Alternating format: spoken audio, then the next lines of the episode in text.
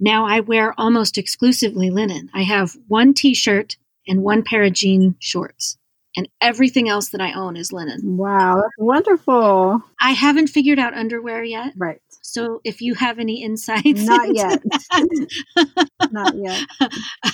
I mean, there. I sometimes I'll wear like um, you can find the short shorts, but they're just a little bit bulky for you know things that you want to be more flowy or whatever. So that's the only Yeah. top I come across. So I'm I'm coming up with a design hopefully someday that'll maybe mass produce. I don't know, and maybe somebody else will get it done. That'd be nice. I think you should. I would be your first customer. Woohoo! I'd pay good money. I I actually attempted to make myself some undergarments, and they were uh, very unsuccessful. Yeah, I'm still working on the top section, and uh, it it comes Yeah. unraveled even when I sew it.